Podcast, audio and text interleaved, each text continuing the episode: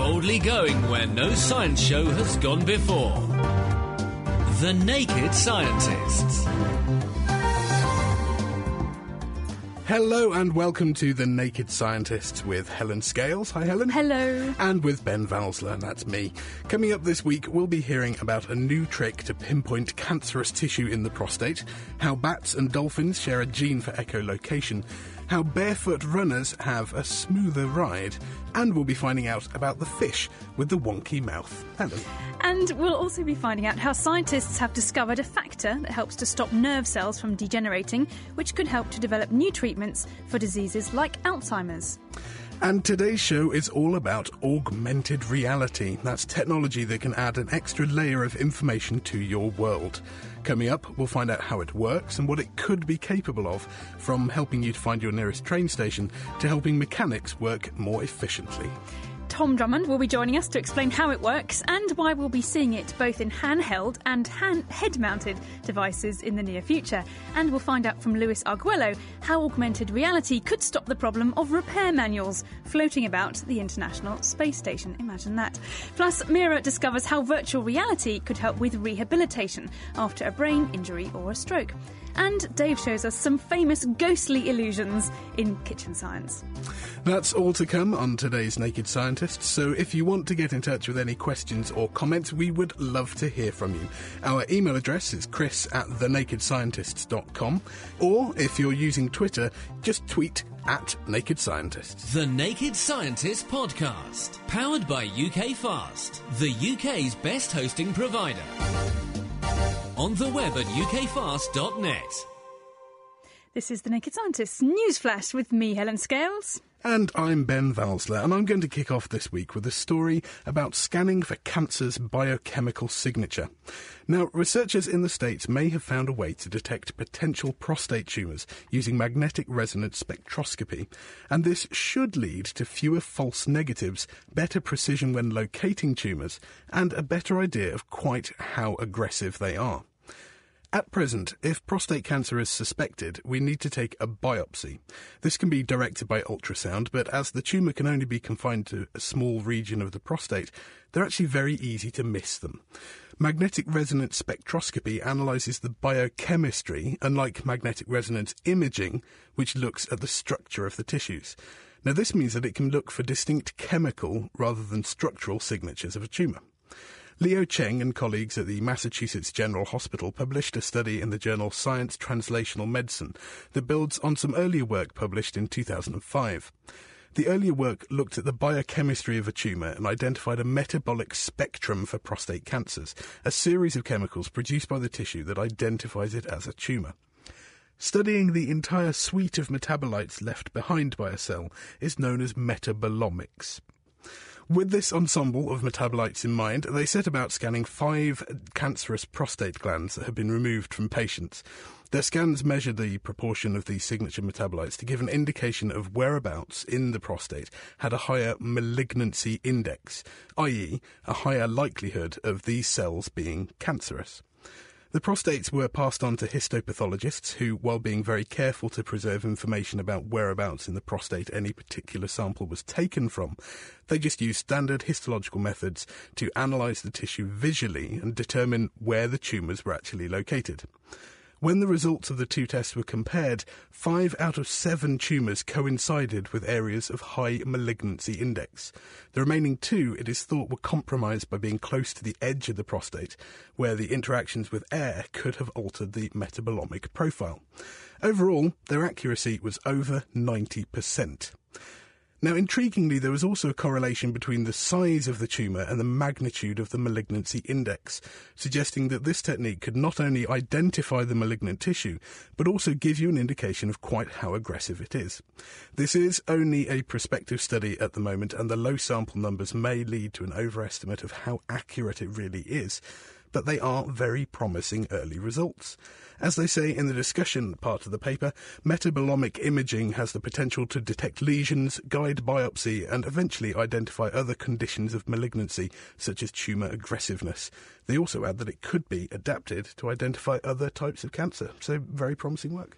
I assume that this kind of scanning is feasible and not hugely expensive, or is that also something that might have to be addressed with this? Is it something that all hospitals have, or is it quite specialist? They use the standard scanners that they've already got. They've actually been using a particularly powerful one.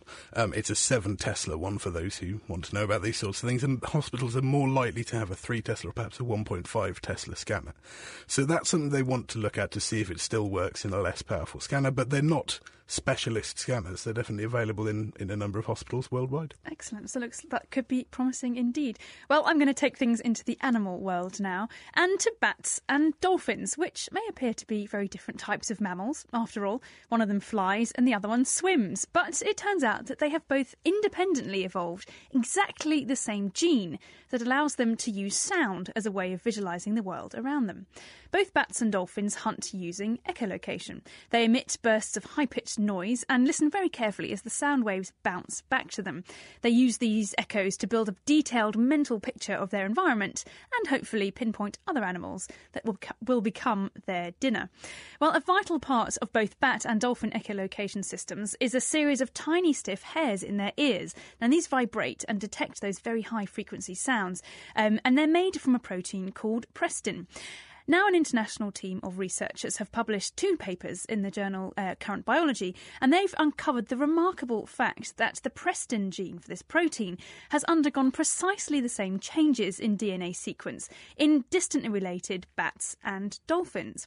Now, many other groups of animals have evolved to look remarkably similar, despite really not being very closely related at all. So we've got things like modern-day dolphins look rather similar to ancient extinct reptiles called ichthyosaurs, which are very distantly related indeed. But this is the first time that so-called convergent evolution has been detected at a molecular level. And the research team were able to build a genetic family tree showing how the changes in this prestin gene built up identically over time, both in bats and in dolphins. And what this really suggests is that maybe there's only one way, or certainly a very limited number of ways, that mammals can physically evolve the necessary apparatus to be able to echolocate. And it's really remarkable that many species of bats and cetaceans, and that's including whales and dolphins that can echolocate, have taken this same evolutionary pathway towards an identical genetic solution to the same challenge of seeing with sound. These examples of convergent evolution, it always seems to be about the particular niche they live in. So being able to echolocate is so very useful that there's quite a lot of pressure to actually have some mechanism similar to that. Absolutely, and the just remarkable thing is, often when we're talking about physical convergent evolution, when things look similar, you know, they've come about, they've found that solution in very different ways. They may look the same, but they've sort of come at it from very different angles and have got different mechanisms to overcome that. But somehow echolocation is so very specific that there aren't that many ways in which we can do it at all.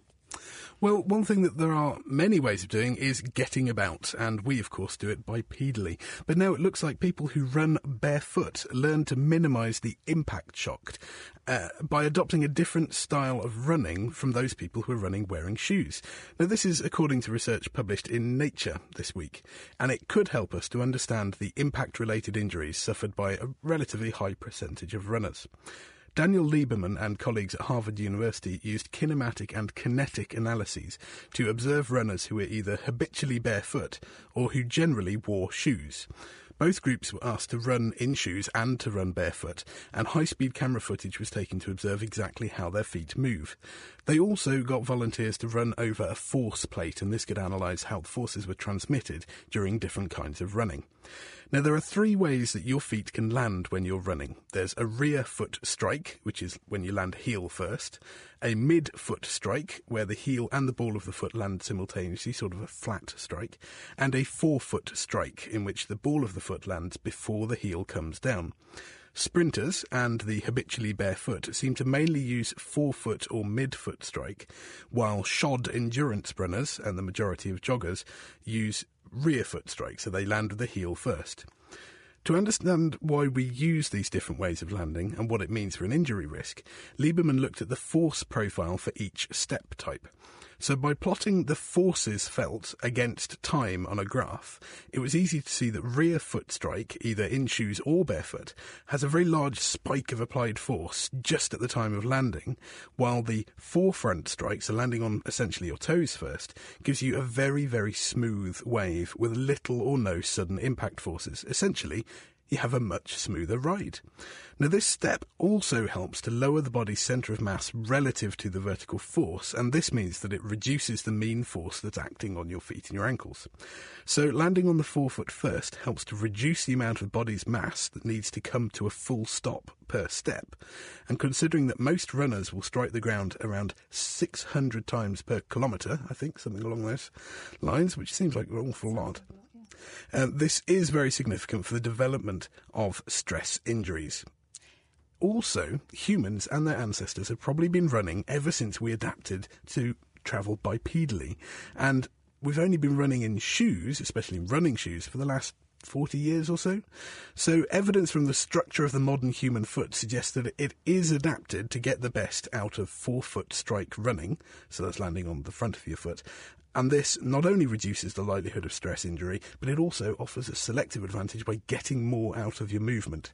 So as the incidence of running injuries remains significant despite advances in footwear technology, it seems that even the best shoes may not be as good for you as no shoes at all.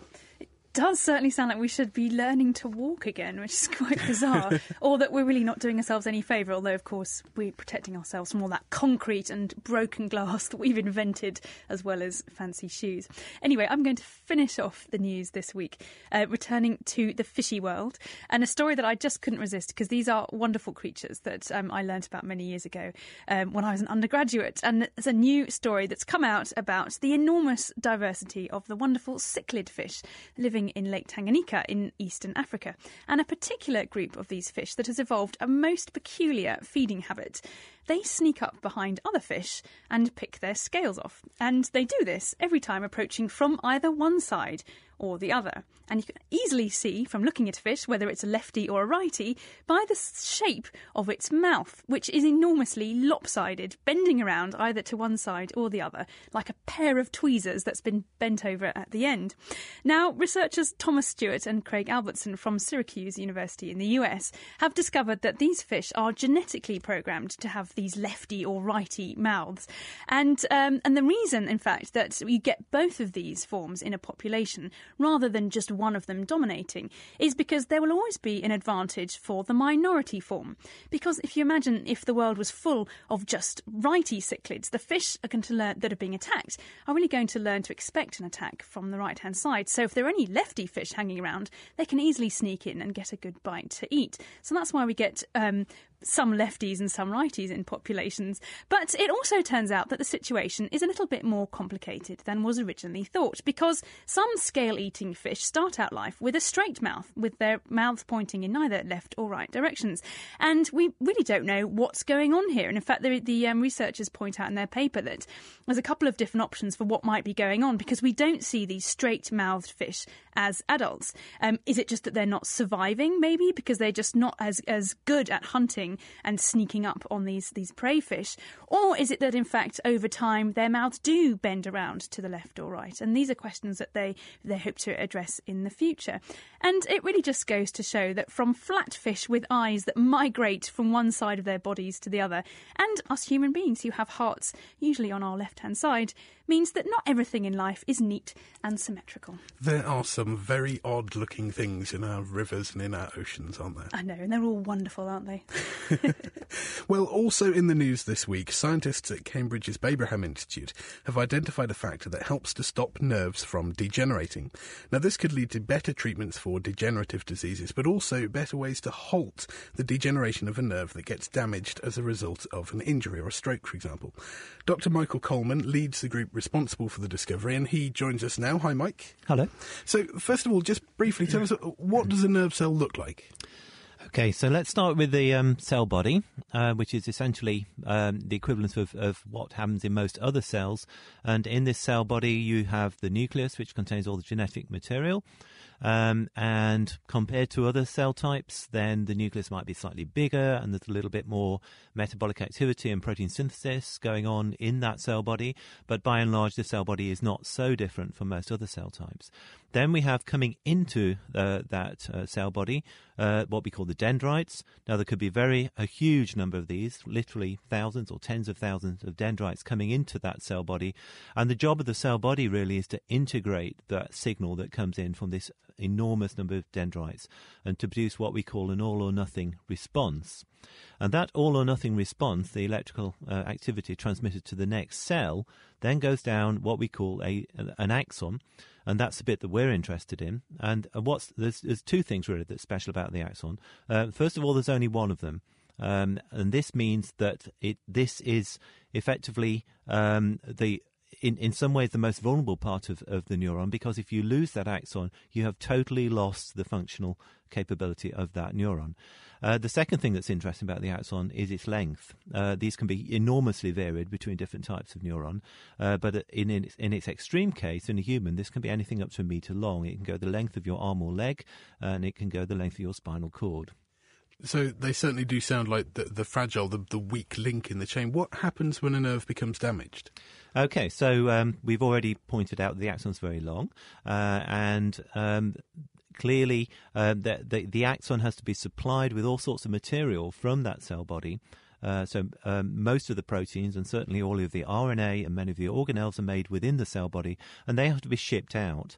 And there's a very intricate system of what we call motor proteins, ATP-using proteins, that are responsible for taking out and controlling that delivery of those proteins and organelles to the further parts of the axon.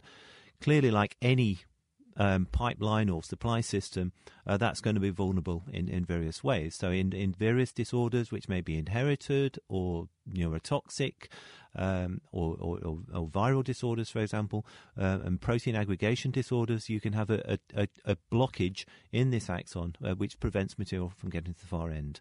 And sooner or later that can result in functional impairment and ultimately the death of that axon. So you've been able to identify a particular factor that seems to be a sort of stay alive signal for the axon itself. How did you find it? Why did you know that there was something like this there? That's right.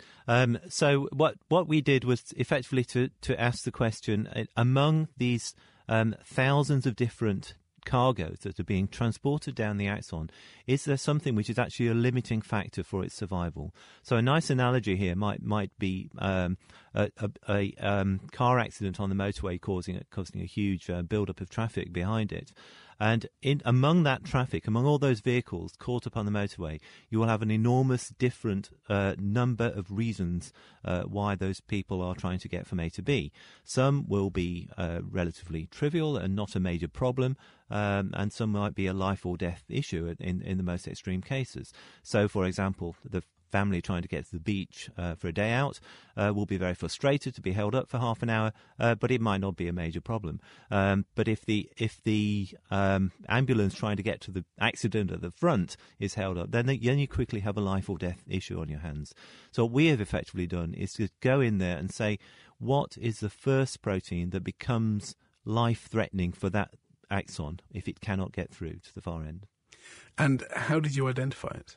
Okay, so effectively what we did, I should say that the experiments didn't happen in this order, but when we stand back now and take a sort of broader look at it, we can interpret it in this way. So effectively what we did was to cut the axon and then say what... clearly that results in a kind of catastrophic death of the more distant parts of the axon. That's something called Wallerian degeneration, which we spend most of our time studying. And then say what within there is the first factor that's not being able to get through, that kills that axon. And to do that, effectively what we have done, not always knowing at the time, but what we have now done that we can see, is to replace that factor by something that can substitute for its action. And we knew that there was something which would keep those axons alive, because experiments back in University of Oxford in the late 1980s indicated that there was a mutant strain of mouse which had acquired a spontaneous and harmless mutation. And this, in experiments where those nerves were being cut, actually delayed the degeneration of those nerves by tenfold.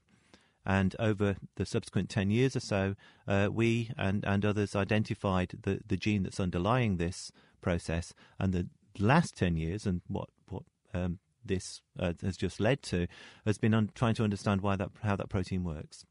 So by identifying the gene in these mutant mice, you were able to work out which protein, or at least which family of proteins it was that was responsible.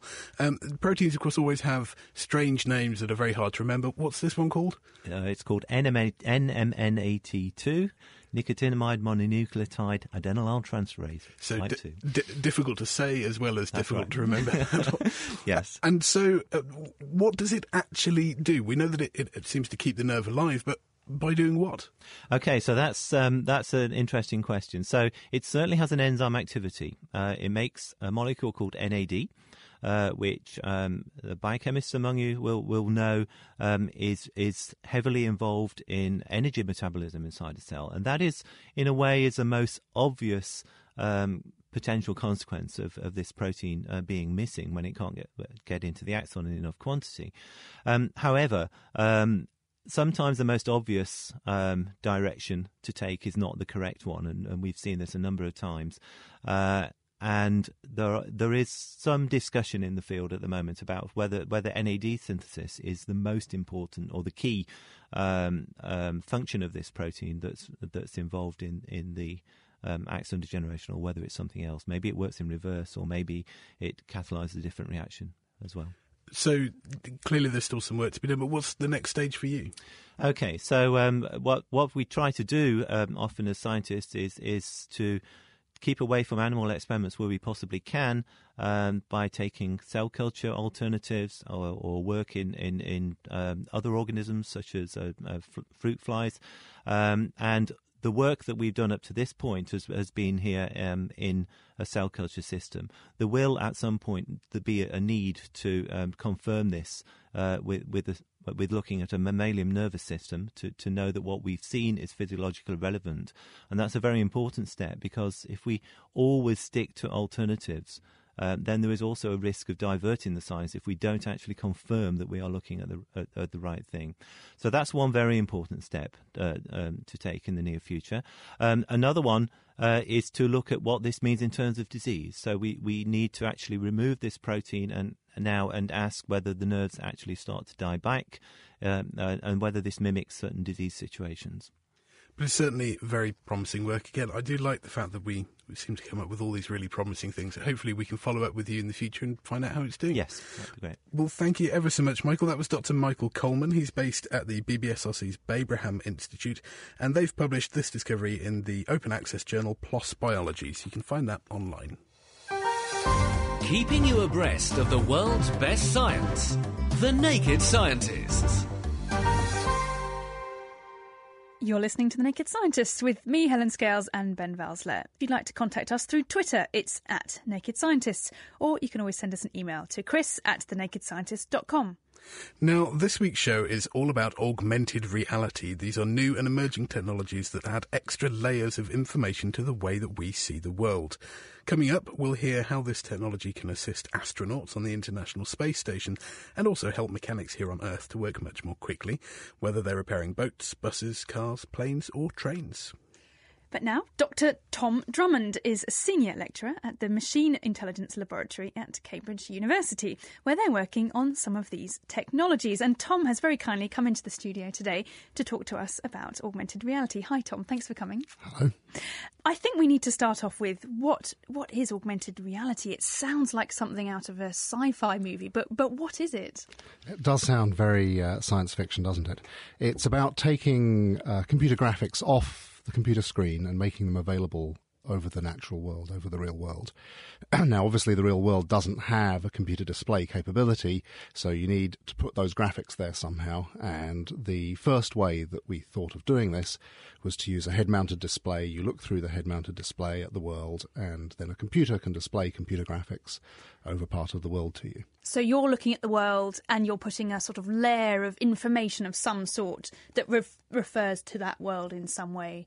That tells you something about what you want to do with the world. So you might want to, in a medical application, for example, in laparoscopic surgery, be able to see what your instrument is doing inside the patient, where blood vessels are, maybe if there's a tumour that you're trying to target or something like that. So that's one kind of application. There are obviously entertainment applications. There are games available now that use this technology. Or indeed there is educational benefits and so on. Yeah, it seems to me that a sort of browse around the internet shows me that quite recently that sort of entertainment and advertising side of the use of things is really developing quite quickly, and that you can have magazines with augmented reality and you wave a magazine in front of a computer and something pops out on it in three dimensions through your webcam. So that seems to be quite a big part of it. And it's in sporting events as well. We use the lines across sure, in American football, for example, yeah. The first down line is done by augmented reality. And that counts as sort of a way of putting information and advertising as well on in sporting events. Mm-hmm. But like you say, there are sort of more worthy and useful applications, if you like, of this technology as well. And you say you started off thinking about a head-mounted way of doing this. What are the alternatives if we weren't to be walking around wearing helmets, presumably? Yeah. Well, I think the thing that we're starting to see now is handheld augmented reality, which runs on, for example, a smartphone. And in that version, what you see on the screen of the smartphone is what the camera sees in the world. So it's a bit like having a video camera or a digital camera where you're seeing the preview of the picture. But what augmented reality does is it traps the graphics in flight between the camera and the screen, and you work out what you're looking at and where it is, and you add the virtual elements to the image at the same time so that you can blend the piece of information that you want to add to the world over the top of it graphically. So it almost feels like you're holding up a magic spyglass in a way, and you're looking through that and you're learning something else about what you're looking at. You know, I could hold it up to you and it might tell me something about you, perhaps, or whatever. Yes, you could see my name floating above my head or something like that. Right. And I believe you've been looking at the pros and cons of these different approaches of a head-mounted versus something we can put in our pockets and pull out. Mm. And what are the sort of differences between those two approaches? Well, head-mounted display gives you a very immersive feel. When you're looking at the world, the computer graphics are right there in front of your eye.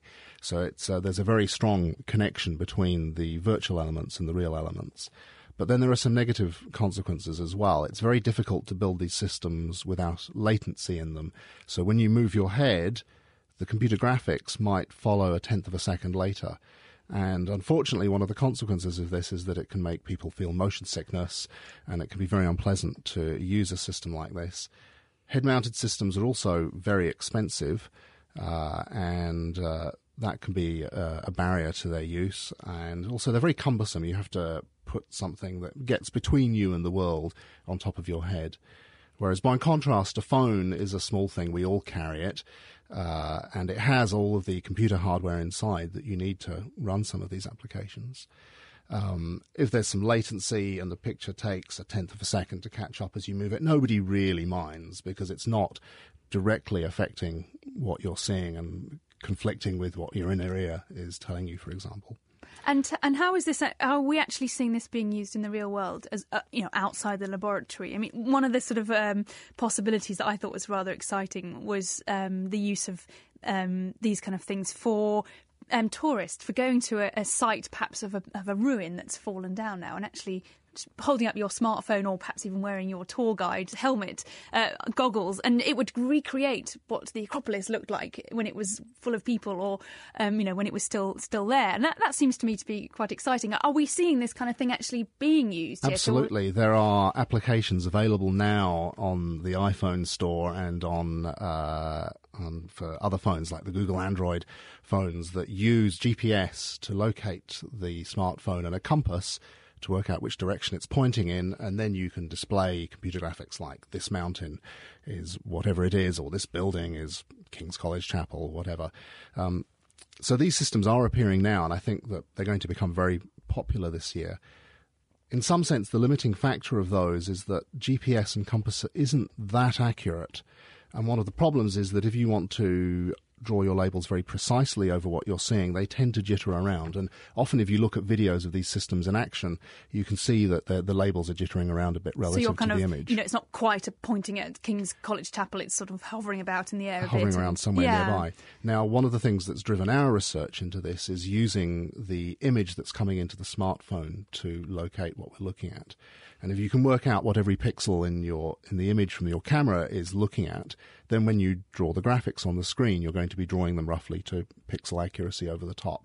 And that tends to lead to a much more stable viewing experience, and the graphical elements look very stable on the world and really look like they belong there, which is actually quite important in terms of how the users respond to these extra elements being displayed.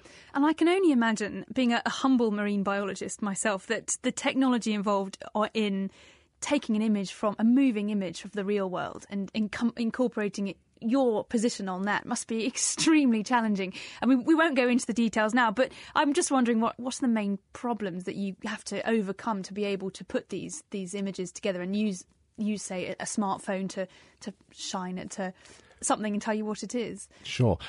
Yes, I mean, there are a lot of issues. In particular, smartphones are not the most powerful computers available, and so there has to be a lot of effort has gone into shrinking the algorithms down so that they can run in the compute capacity of a smartphone.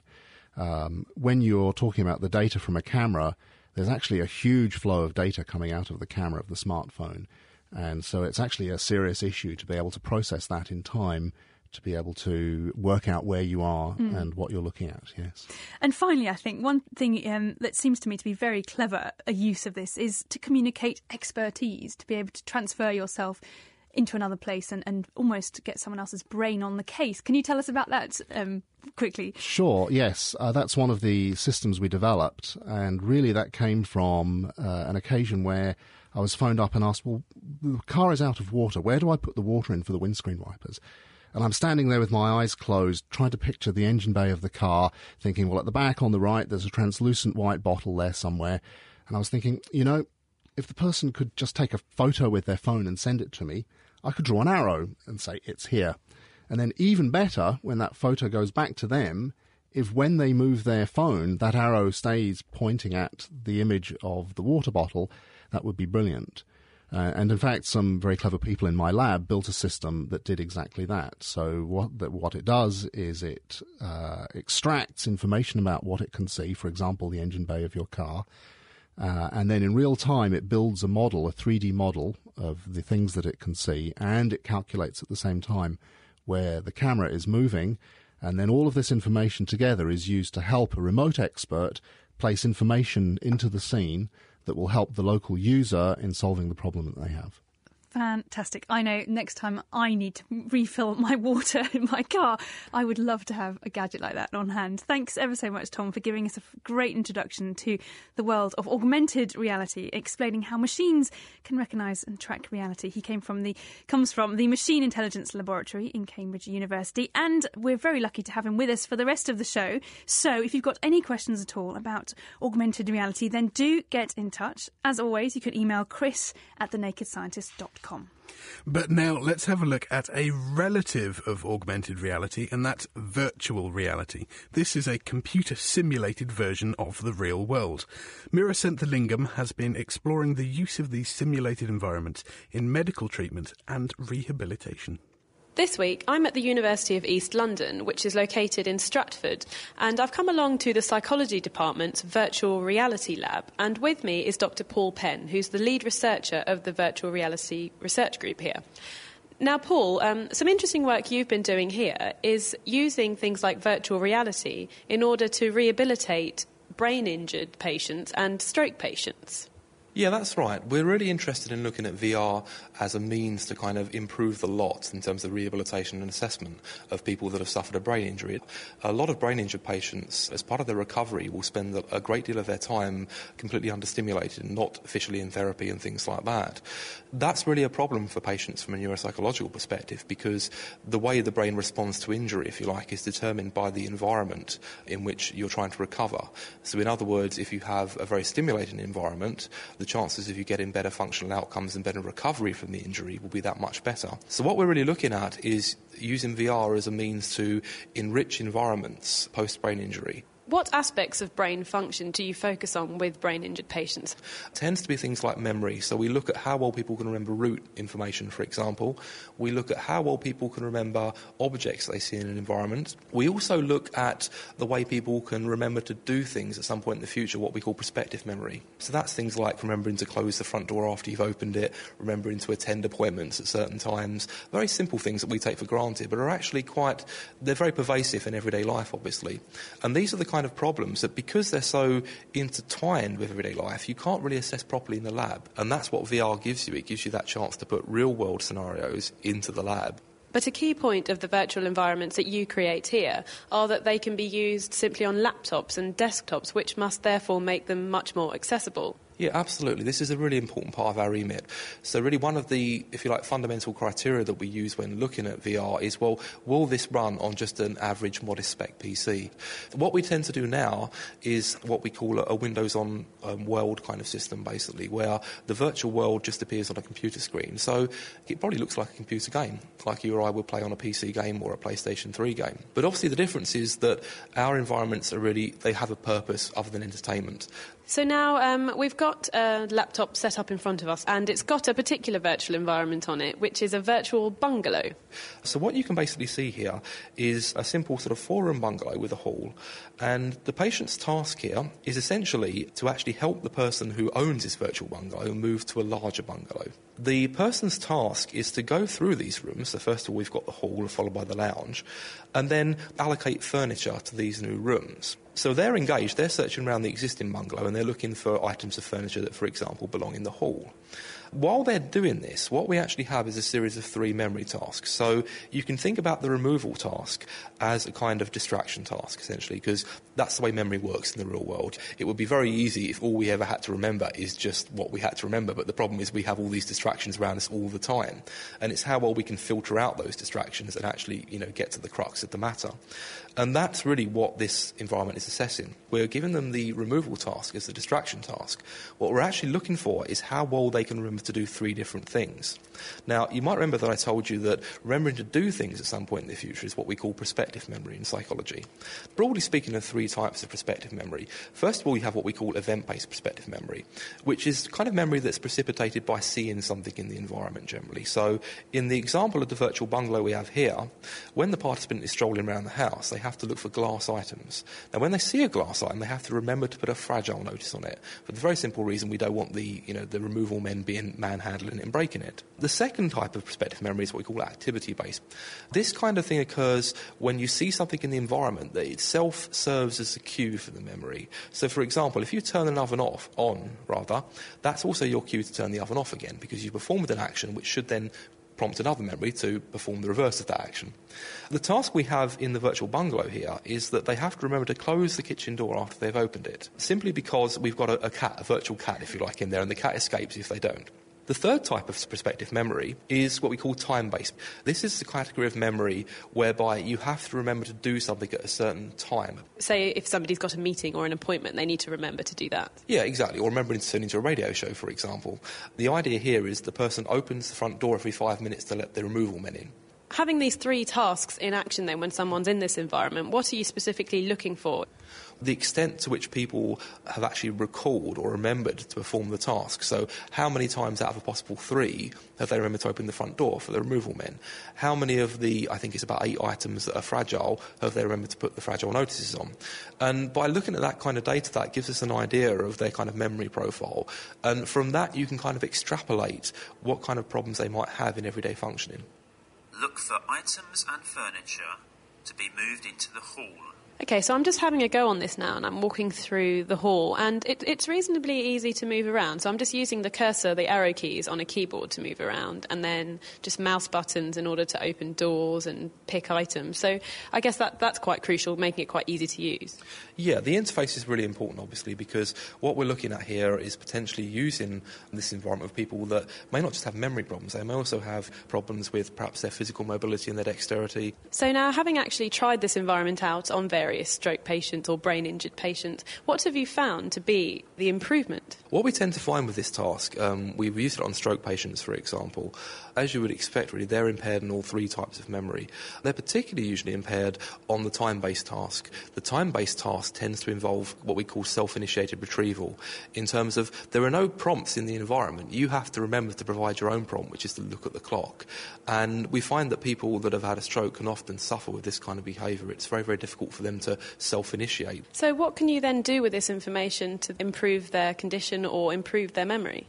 So what this kind of information can do is allow the sort of rehabilitation professional to actually orientate the rehabilitation very precisely to address the problems that person has. So, for example, if they just have a problem with time-based retrieval, there's technology you can use like personal organisers, maybe iPods, to actually provide prompts at certain points in the day for critical activities. What you can do, having interacted with this environment, is get an indication of the kind of prompts that someone will need to offset their memory problems. That was Dr. Paul Penn from the University of East London taking Mira Senthalingam on a virtual experience to show how simulated versions of real environments can be used to monitor and rehabilitate patients that have suffered strokes or brain injuries. Lifting the lab coat on the world's best science. The Naked Scientists. Now, when something needs changing or repairing on the International Space Station, astronauts need to open a printed manual or look at a laptop to find out what it is that they need to do. But that's not necessarily easy to do when everything is floating about or when you're working in a confined space. So what's the solution? Well, the European Space Agency are developing a system called WEAR, that's short for Wearable Augmented Reality. It's a headset that superimposes instructions and information onto the thing you're looking at. Luis Arguello is one of the principal investigators behind the new system, and he joins us on the line now. Hi, Luis. Hello, good evening. So what's the main point behind the WEAR system? Well, this is just a tool to help the astronauts to perform their activities on board with more accuracy and using less time. The thing is, as you mentioned before, the astronauts are floating in space. They have to perform different tasks, experiments, maintenance. They have instructions for things which are there since a long time. They use paper. And for once-in-a-time tasks, they use the laptop to see what they have to do. And I don't know if you've seen people working in space, but it's when they move around, they are floating, and they have to help themselves to move around with the hats and restrain with their feet to the floor. So it's a bit difficult to look at the laptop or all the papers. You have this system that you put on your head, and it's connected to the computer, and then you talk with it while you perform your task, and then it gives you the instructions of what you are supposed to do.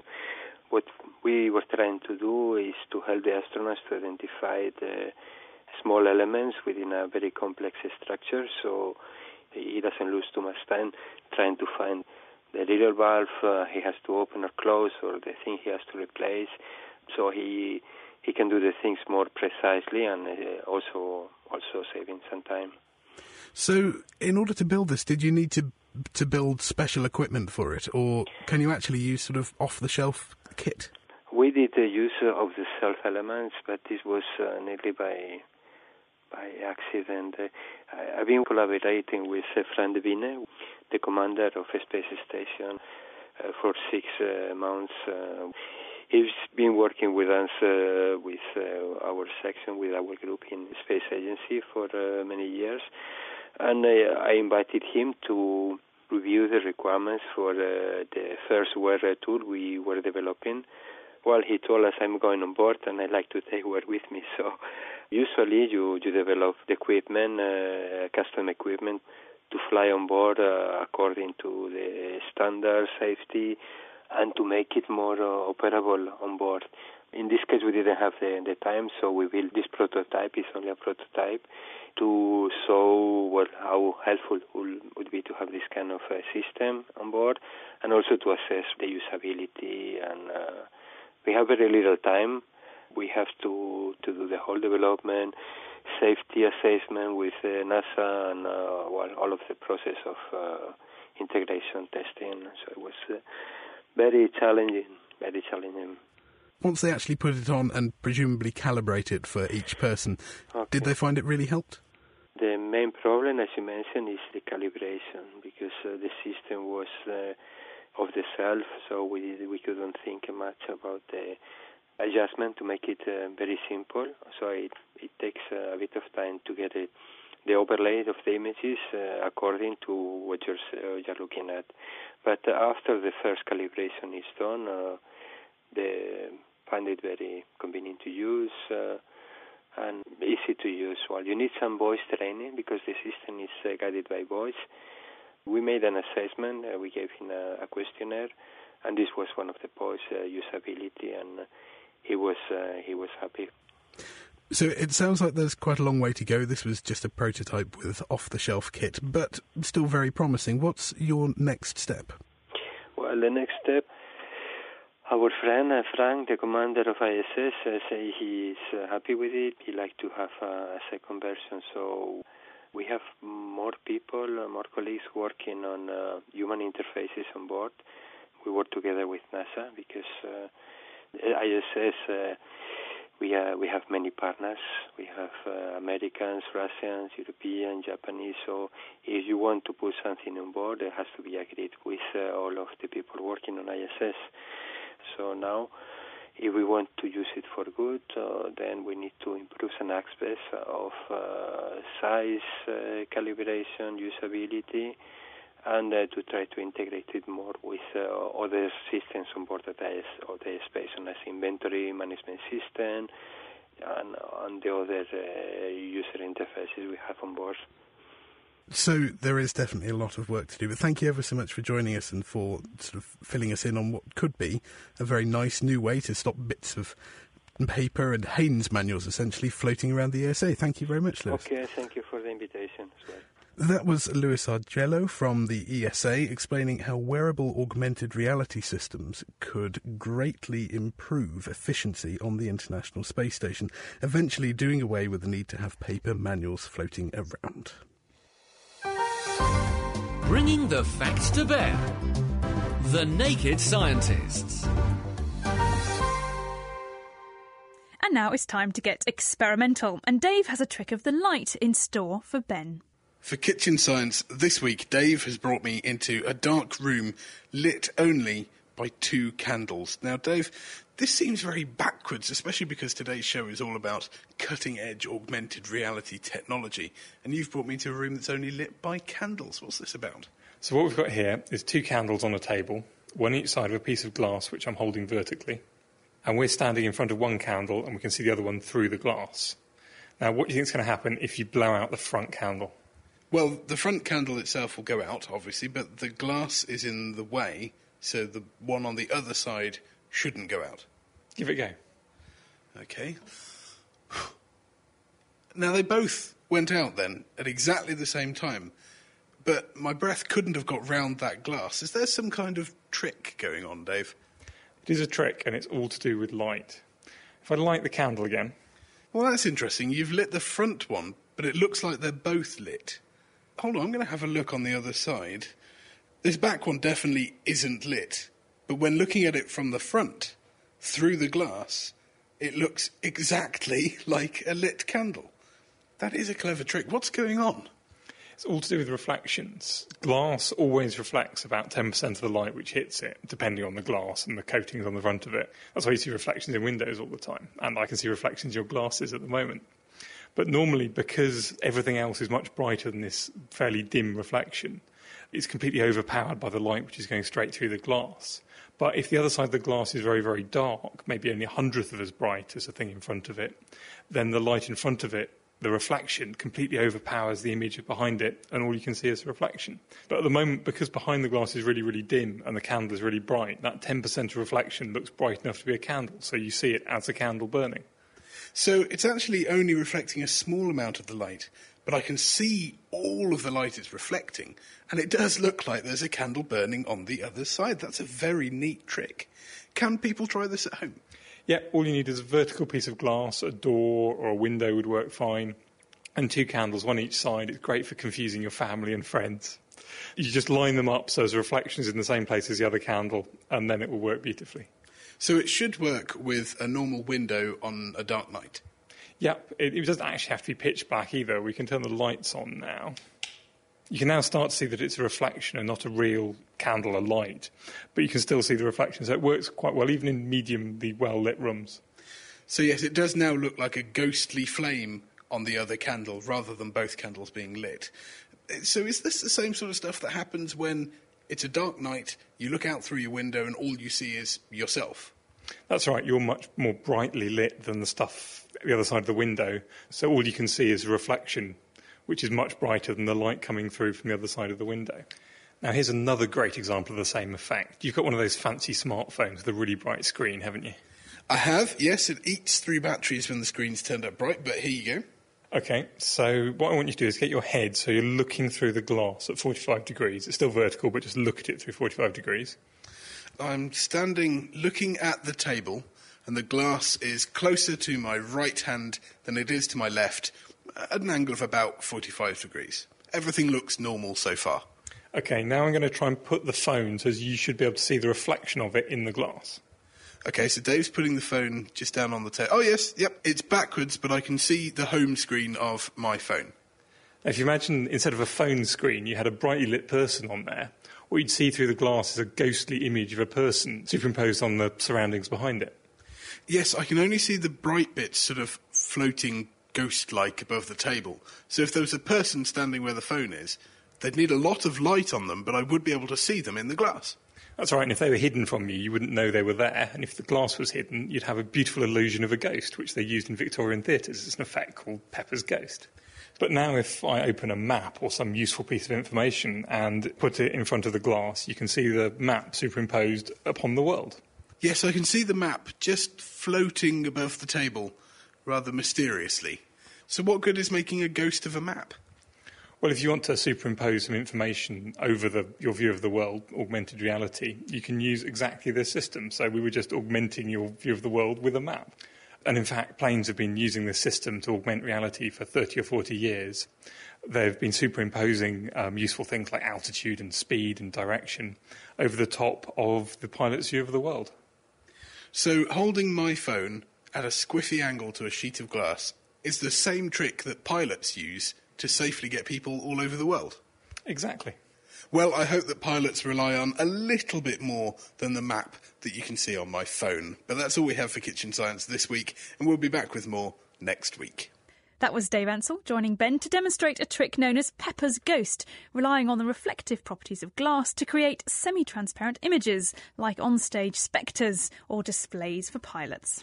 Now, although the effect is commonly known as Pepper's Ghost and attributed to John Henry Pepper, a lecturer at the Royal Polytechnic Institute in London, it seems that the idea was first patented by Henry Dirks, an engineer from Liverpool, who called it, and I love this name, the Dirksian Phantasmagoria. That is awesome. Pepper saw this and took Dirks's idea and made a practical version that he then demonstrated in 1862 during a performance of Dickens' The Haunted Man. Now, because it was Pepper's version on stage that made it into the public consciousness, we do now call it Pepper's Ghost rather than the Dirksian Phantasmagoria. But apparently John Pepper always claimed that Dirk was due the credit, so good on him. We've had a few questions coming in. We've heard from Science Copperfield on email, who wants to know, what's the point of keeping a nerve cell alive without an axon? Isn't this like putting a man in the middle of a stadium out of audio range for shouting? So, Mike Coleman, you're still with us. What are your thoughts on that question? Well, that's a very good question. So we use, we cut axons in a culture dish because that's a very well-defined beginning of the degeneration period, and it gives us good control over when that degeneration starts. But it's there's very good evidence now that a similar mechanism of degeneration takes place in several neurodegenerative disorders, motor neuron disease, glaucoma, where pressure in the eye actually causes the axon to degenerate, and probably in Alzheimer's disease too. We're using the cutting model as a model for what's happening in the neurodegenerative disorders. And a good analogy, going back to the traffic holdup, would be the difference between actually closing a motorway, so you totally block the motorway, the traffic through there. That will be the cut, and restricting the traffic, for example, to one lane or a certain speed limit. So the type of holdup is quite different, but the particular traffic that's affected by that is actually going to be quite similar. We've also heard from Jen in Cambridge, who said she's a big fan of forensic science programmes on TV and enjoys watching their incredible recreations of three-dimensional images to help them solve their crimes. Incredible is one word for it. I think impossible is probably slightly more accurate. Did I just give away that I haven't watched it myself? Anyway, sorry. Jen wants to know, is this kind of thing actually used with augmented reality? Can it help us in solving crimes and recreating what happened, and maybe helping us to understand if eyewitness accounts actually were credible? I think we have to ask our guest Tom Drummond for any thoughts on the forensic use of augmented reality. Well, this business of taking the real world and building virtual models of it is something we also work on. In the context of computer vision, that's called reconstruction. And indeed, one of the things that we do in the lab for the purposes of producing content for virtual for augmented reality is to have a system whereby you can put an item in front of a webcam, rotate it slowly in front of the camera, and the computer will automatically build an accurate 3D model of what it's looking at. Now, that's in the small, but indeed people do work on building larger systems for forensic purposes as well. So there you go. It could actually be real. Excellent. Thanks very much. Well, that's quite nice to know, as it does look to be absolutely incredible whenever they do it on TV. A bit like their incredible ability to reconstruct things from a reflection in a raindrop on a window somewhere. And from that, of course, they can read car number plates or get very accurate pictures. But we've also had some wonderful feedback from you guys listening. We've had one from Bill Radatz, who says he just wanted to encourage Chris and the rest of the Naked Scientist team to keep up the good work. He says, thanks for posting our radio show on iTunes so the rest of the world can have access to it.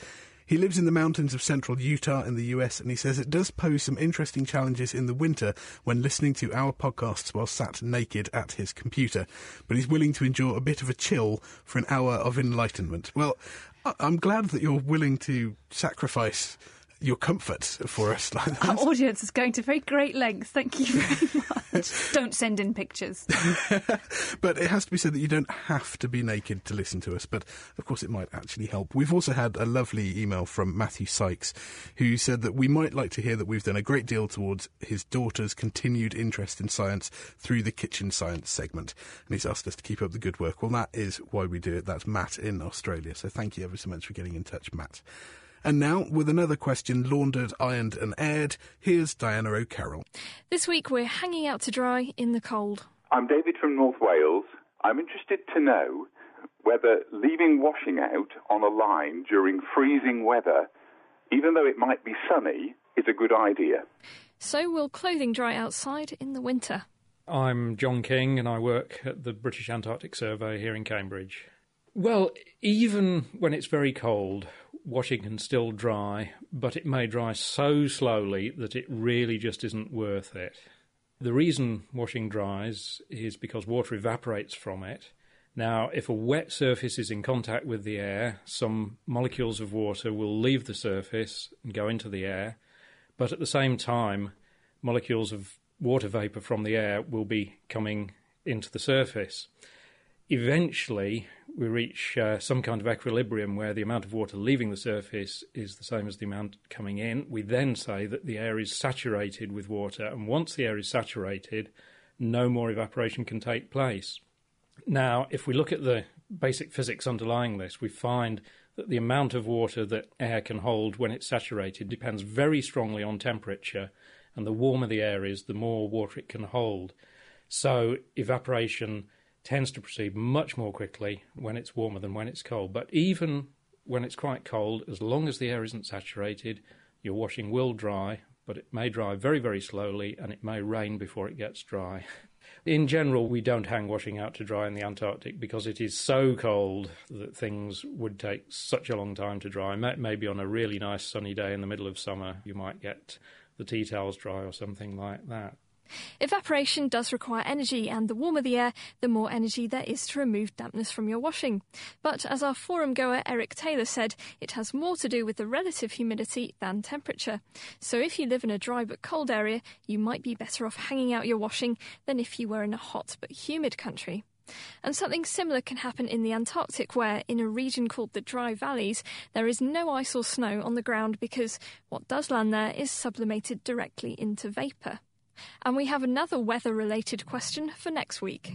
Dear Naked Scientists, I am especially curious to know if there was some shift in the seasons a long time ago, that if we imposed our calendar system to the time of the dinosaurs, for example, would we still find the seasons similar to autumn, occurring around October, or would this season have occurred at some point earlier in the year? Best regards, Yasu in Canada. Were the seasons always the same? Was the length of the year even the same several 100 million years ago? Let us know the answer by emailing chris@thenakedscientist.com or by writing on the forum at thenakedscientist.com/forum. Thank you, Diana O'Carroll. And as Diana just said, you can get in touch by email or via the forum if you think you know the answer to this week's question. You can also find our question of the week on iTunes or on our website as its own independent podcast. But that's all we have time for this week. We'll be back next week to look at water pollution, finding out how pollution affects aquatic ecosystems, how hormone mimics in the water can change fish populations, and Mira will be visiting a sewage works to find out what happens after you've flushed. If you want to catch up with anything we've done, see our experiments, or follow up any of the news stories we've covered, join us online at thenakedscientists.com. So all that remains is many thanks to Michael Coleman, Tom Drummond, Paul Penn and Luis Arguello for joining us on the show this week, and to our production team Mira Senthalingam, Diana O'Carroll, Dave Ansell and Tom Simpkins.